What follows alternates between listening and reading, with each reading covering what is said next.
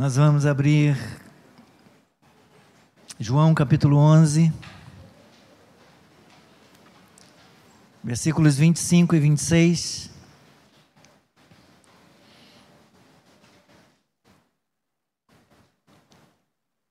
Então Jesus declarou: Eu sou a ressurreição e a vida. Quem crê em mim, ainda que morra, viverá. E todo o que vive e crê em mim, não morrerá eternamente. Você crê nisto? Leia comigo. Então Jesus declarou: Eu sou a ressurreição e a vida. Quem crê em mim, ainda que morra, viverá. E todo o que vive e crê em mim, não morrerá eternamente. Você crê nisto? Senhor, obrigado pela leitura da tua palavra e pela mensagem desta noite, pela pregação da palavra agora sobre este texto. Ajuda-me, Senhor, com tua graça, que o teu Espírito nos ilumine, que o teu Espírito fale, Senhor, através da nossa vida e glorifique o teu nome, Senhor. Que possamos ouvir a tua voz. Que esta seja uma noite impactante, uma noite de transformação, uma noite de salvação e que o nome de Jesus Cristo seja glorificado. Amém. E amém. Você pode sentar.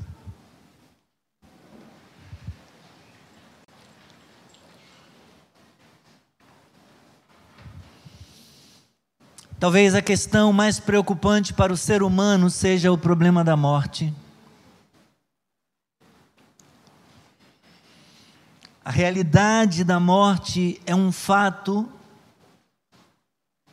difícil, é um fato tão desagradável que todas as culturas têm procurado encontrar recursos, às vezes extremos,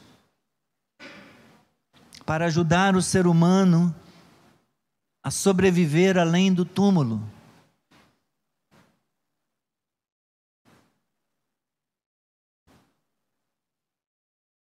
As pessoas que têm recursos e podem, pagariam qualquer valor para garantir uma sobrevida além do túmulo. Em tempos de investimentos da Tesla, tem gente comprando passagem por aí para a Lua, para Marte, achando que poderão desfrutar, talvez se saírem daqui, né, não vão ter que enfrentar vírus, vão poder viver um pouco mais fora desse ambiente tão perigoso que é a terra dos viventes, que está se tornando a terra dos morrentes, né? Cada dia mais.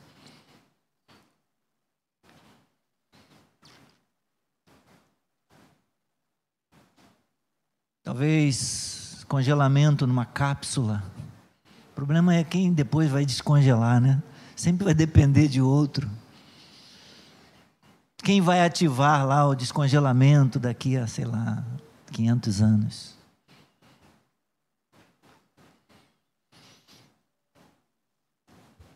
A maioria das soluções que custam muito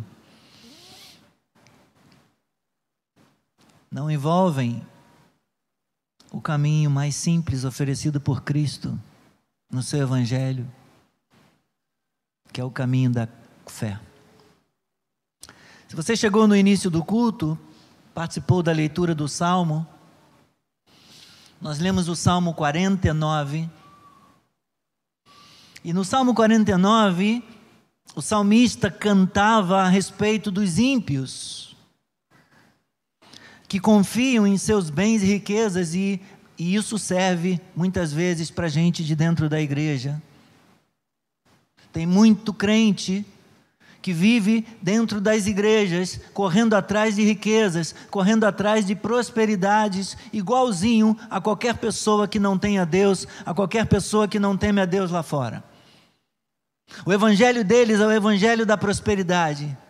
Vivem impiamente correndo atrás de posses, de riquezas, de bem-estar. Então o salmista cantava a respeito dos ímpios, daqueles que confiam em seus bens e riquezas, que colocam a riqueza e os bens acima acima de tudo. Acima de Deus até mesmo. Mesmo com todo o seu dinheiro, o salmista, no seu cântico, afirma que, mesmo com todo o seu dinheiro, os ímpios, essas pessoas, seja de dentro das igrejas ou de fora, essas pessoas não conseguem comprar a vida eterna. A morte não faz acepção de pessoas. Todos morrem e deixam as riquezas para os outros. Ele diz que os ímpios, como ovelhas, e nós vimos no versículo 14, os ímpios, do Salmo 49, os ímpios, como ovelhas, são postos na sepultura, no Sheol, por outro lado, o destino do justo, o destino daquele que confia em Deus será diferente. Ele diz no versículo 15: Mas Deus remirá a minha alma do poder da morte, pois ele me tomará para si. E em outro salmo, no Salmo 23, no versículo 6, o salmista Davi afirma: habitarei na casa do Senhor para todo sempre. Essa é a esperança do justo. Essa é a esperança daquele que crê em Deus, daquele que confia em Deus. Eu quero ainda nesta noite falar com você a respeito da vida eterna, a respeito da ressurreição dos mortos. Você crê na vida eterna? Você crê na ressurreição dos mortos?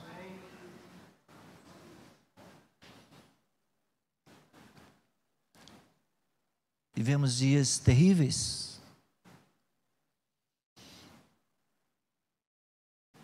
Vivemos dias difíceis.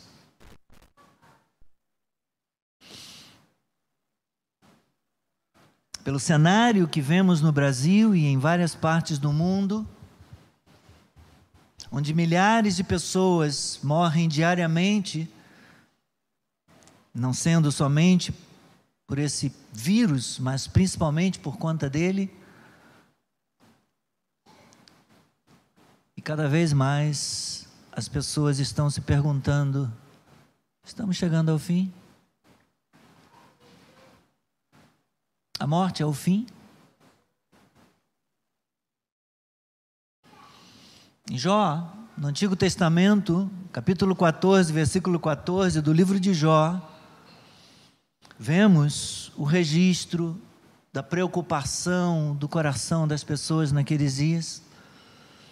As pessoas estão se perguntando e querendo encontrar resposta para esta pergunta: quando alguém morre, será que volta a viver? Uma pergunta que gera inquietação no coração, que revela a inquietação do coração humano. Morrendo o homem, quando alguém morre, será que volta a viver? Existe perspectiva, existe possibilidade, existe vida após a morte? Será que esse assunto de ressurreição é verdade?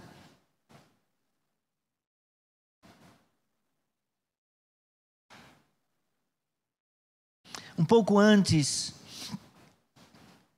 um pouco antes de ressuscitar de entre os mortos, Jesus operou o milagre da ressurreição de Lázaro, depois de quatro dias estando morto. Jesus ressuscitou a Lázaro numa demonstração final de sua autoridade como Filho de Deus. E com esta demonstração da sua autoridade como Filho de Deus, e com o propósito de ser glorificado, o texto lê isso, a narrativa, é, o texto afirma isso. Você pode ler depois o restante do capítulo. Ele foi à casa de Lázaro com o propósito de ser glorificado. Eu vou visitar Lázaro e ele vai, sabendo o que vai fazer, ele vai lá para ser glorificado.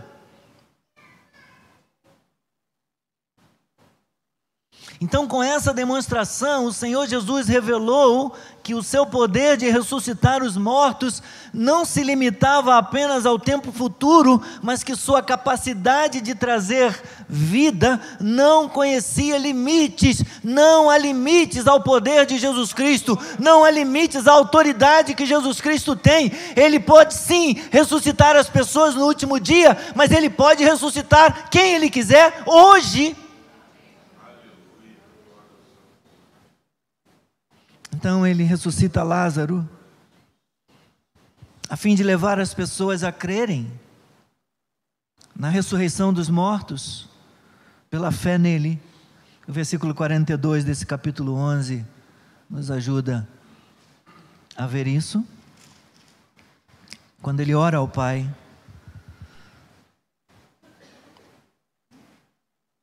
Tiraram a pedra, Jesus levantando os olhos para o céu disse: Pai, graças te dou porque me ouviste.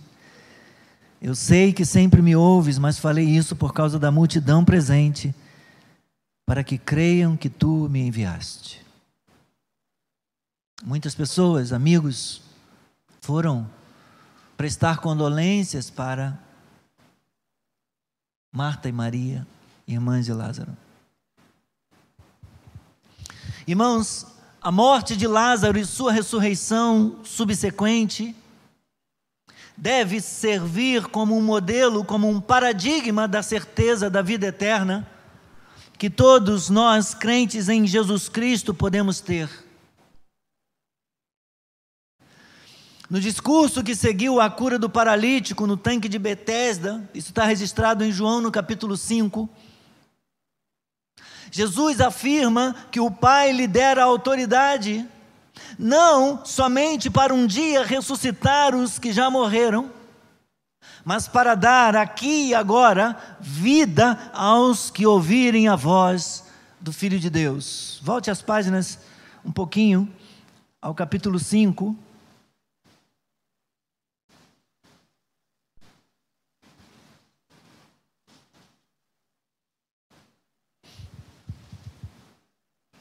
João registra a primeira parte do capítulo 5, do 1 ao 18, a cura do paralítico, do 19 em diante, a autoridade do Filho de Deus.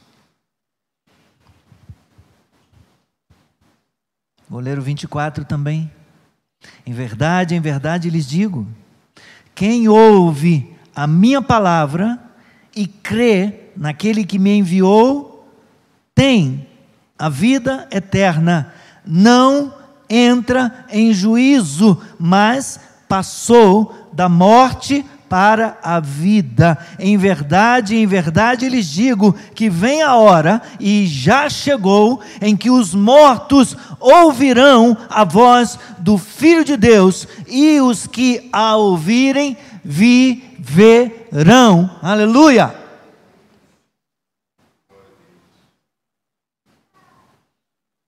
Aleluia. Temos, portanto, aqui mais um significado da ressurreição.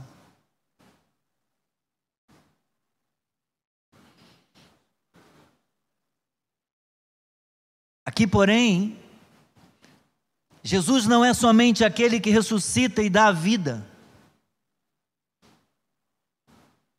Ele é pessoalmente a ressurreição e a vida, falando de João 11. Ele não apenas dá, ele personifica, ele encarna, ele é a ressurreição e a vida. Da mesma maneira, no discurso em Cafarnaum, um pouco mais à frente, passando do capítulo 5 agora para frente, no capítulo 6, nos versículos 27 e 35,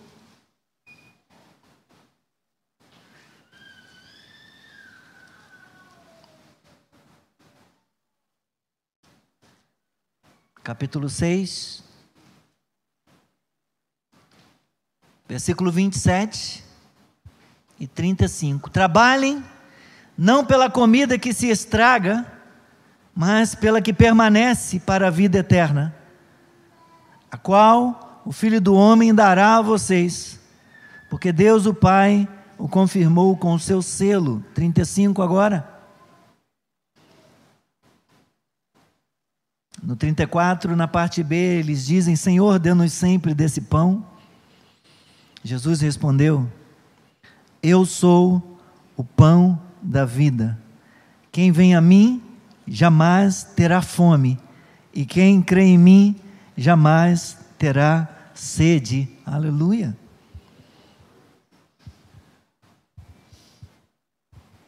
Assim como em João 11, ele é a ressurreição e a vida, ele não apenas tem a ressurreição para dar, ele não apenas tem vida para dar, ele mesmo personifica, ele mesmo encarna, ele é, ao mesmo tempo ele tem poder para ressuscitar, ele tem poder para dar a vida, ele é a ressurreição e a vida. E no discurso em Cafarnaum, lá no capítulo 6, Jesus Cristo, ele não somente dá o pão do céu, ele mesmo é o pão vivo que desce do céu e que dá a vida e que alimenta a vida do homem. Voltemos para o capítulo 11, por favor.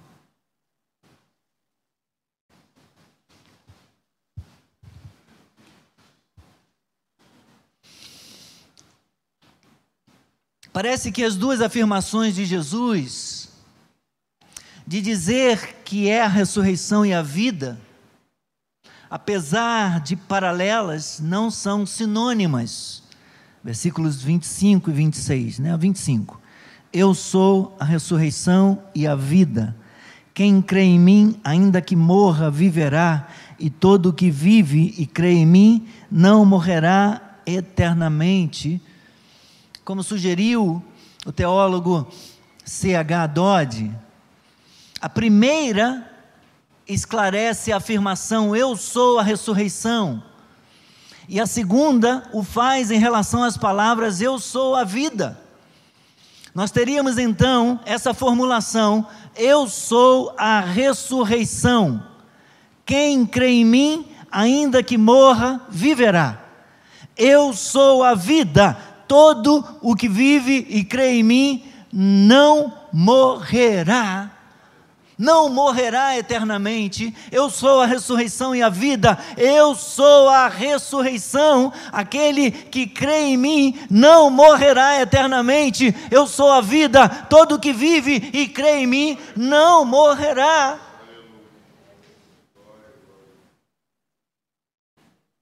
Quem crê em Jesus Cristo, meus irmãos, passa pela morte física e mesmo assim não morre. Cadê o amém? Quem crê em Jesus Cristo passa pela morte física, passa pela morte física e mesmo assim não morre. E já lemos isso aqui em outra referência, no capítulo 5. Isso é mais do que um anúncio da ressurreição geral do último dia. É uma precisão da ressurreição do próprio Jesus e a certeza de que os que nele creem estão unidos a Ele pela fé participarão da sua vida ressurreta, mesmo experimentando a morte do corpo. E mais do que isto, meus irmãos, no que se refere a esta participação na sua vida ressurreta e a posse da vida eterna, tal vida não conhece a morte. Volte um pouquinho, mais uma vez, as páginas aí até o capítulo 8.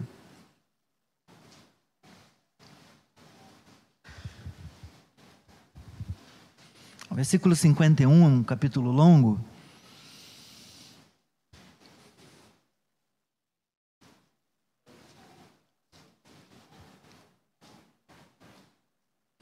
Jesus já tinha dito: Se alguém guardar a minha palavra, versículo 51. Se alguém guardar a minha palavra, que mais que ele diz? Não provará a morte eternamente. Se alguém guardar a minha palavra, não verá ou não provará a morte eternamente. Queridos, a vida mortal chegará ao fim, mas a vida verdadeira dura para sempre. Nós temos aqui uma antecipação da promessa que ele vai fazer, um pouco além do capítulo 11, agora no capítulo 14, por favor. Eu já vou encaminhar para o fim. João capítulo 14. Se alguém guardar a minha palavra, não verá a morte eternamente. E agora, no versículo 19.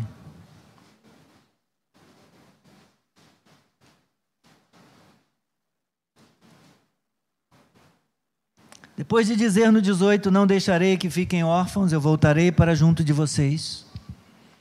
No 19, o que ele diz? Mas um pouco e o mundo não me verá mais. Vocês, no entanto, me verão. Por quê? Porque eu vivo, vocês também viverão.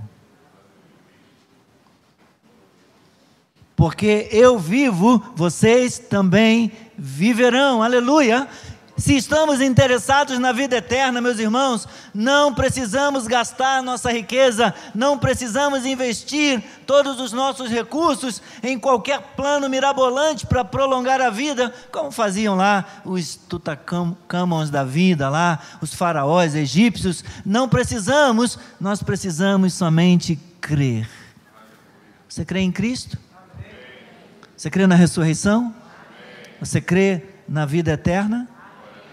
Aleluia. Nos versículos 25 e 26 de João 11, voltemos a eles, o Senhor Jesus pronuncia as palavras centrais desse capítulo 11 de João: Eu sou a ressurreição e a vida. Quem crê em mim, ainda que morra, viverá, e todo o que vive e crê em mim não morrerá eternamente. Crês nisto? Ele está perguntando para a irmã de Lázaro, para uma delas, para Marta: Você crê nisto?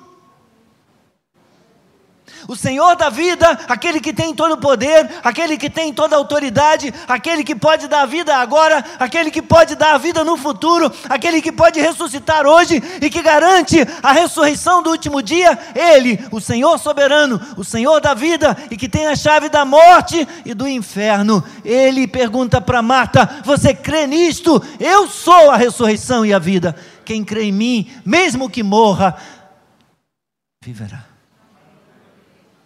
Todo aquele que vive e crê em mim não morrerá eternamente. Que pregação e que testemunho maravilhoso que Jesus oferece para Marta, como se como se dissesse Marta, eu eu e o Pai somos um. A morte não tem poder sobre aquele que crê. Viva com confiança, viva com fé, viva a vida do Espírito, Marta, e você saberá que eu vim ao mundo trazer a vida, eu trago a vida eterna. Eu vim à sua casa, eu vim hoje à sua família, eu vim hoje à vida do seu irmão trazer a vida eterna. Será que Marta crê nas palavras de Cristo? Será que nós cremos nas palavras de Cristo?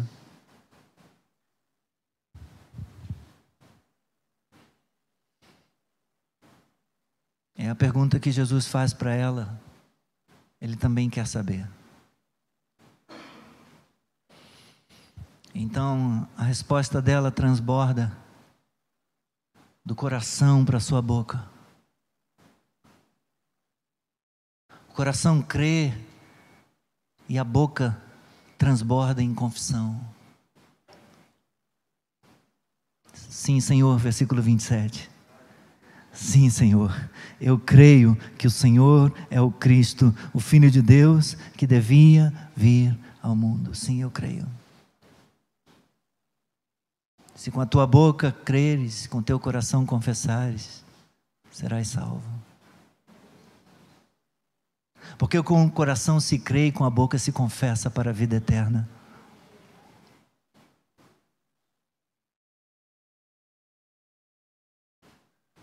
Você crê? Jesus disse que aqueles que depositassem sua fé nele viverão eternamente com ele após a morte. Esta foi uma mensagem que transformou a vida dos discípulos. Esta foi uma mensagem que transformou a vida de Marta, de Maria, a vida de Lázaro. Esta é a mensagem que pode transformar a tua vida se você colocar a sua fé em Jesus Cristo. Mesmo aqueles que morrem fisicamente, se morrem em fé, irão ressuscitar para a vida eterna, porque a morte física não será obstáculo para a ressurreição. Aleluia. Creis nisto?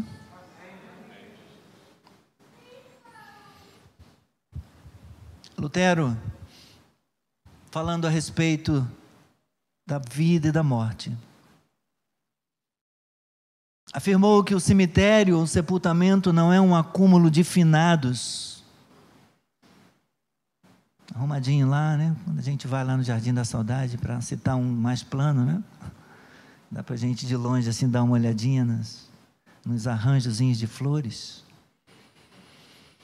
O cemitério não é um acúmulo de finados, mas uma lavoura repleta de grãozinhos chamados grãos de Deus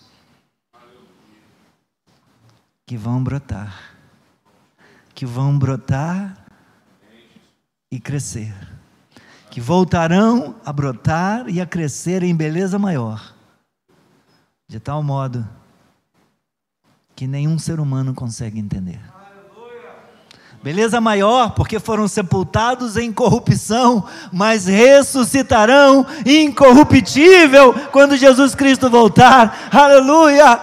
e terão preeminência, porque os mortos em Cristo ressuscitarão primeiro. Essa é a nossa esperança, esta é a nossa esperança. Um dia, um dia, nossos irmãos ressuscitarão.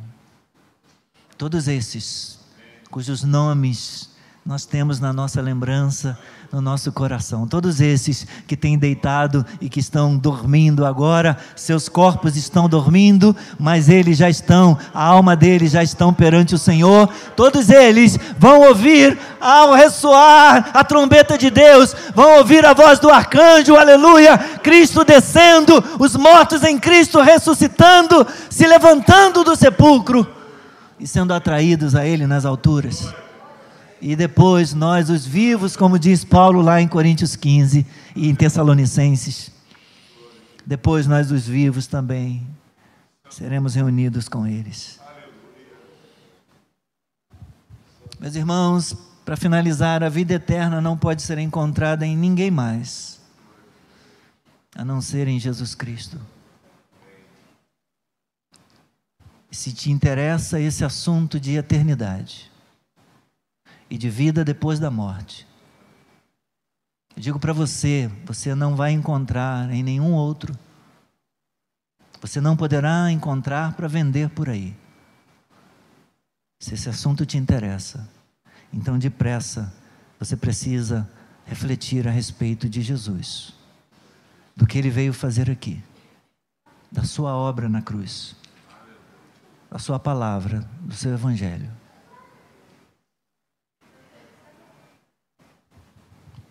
Curvemos a nossa cabeça.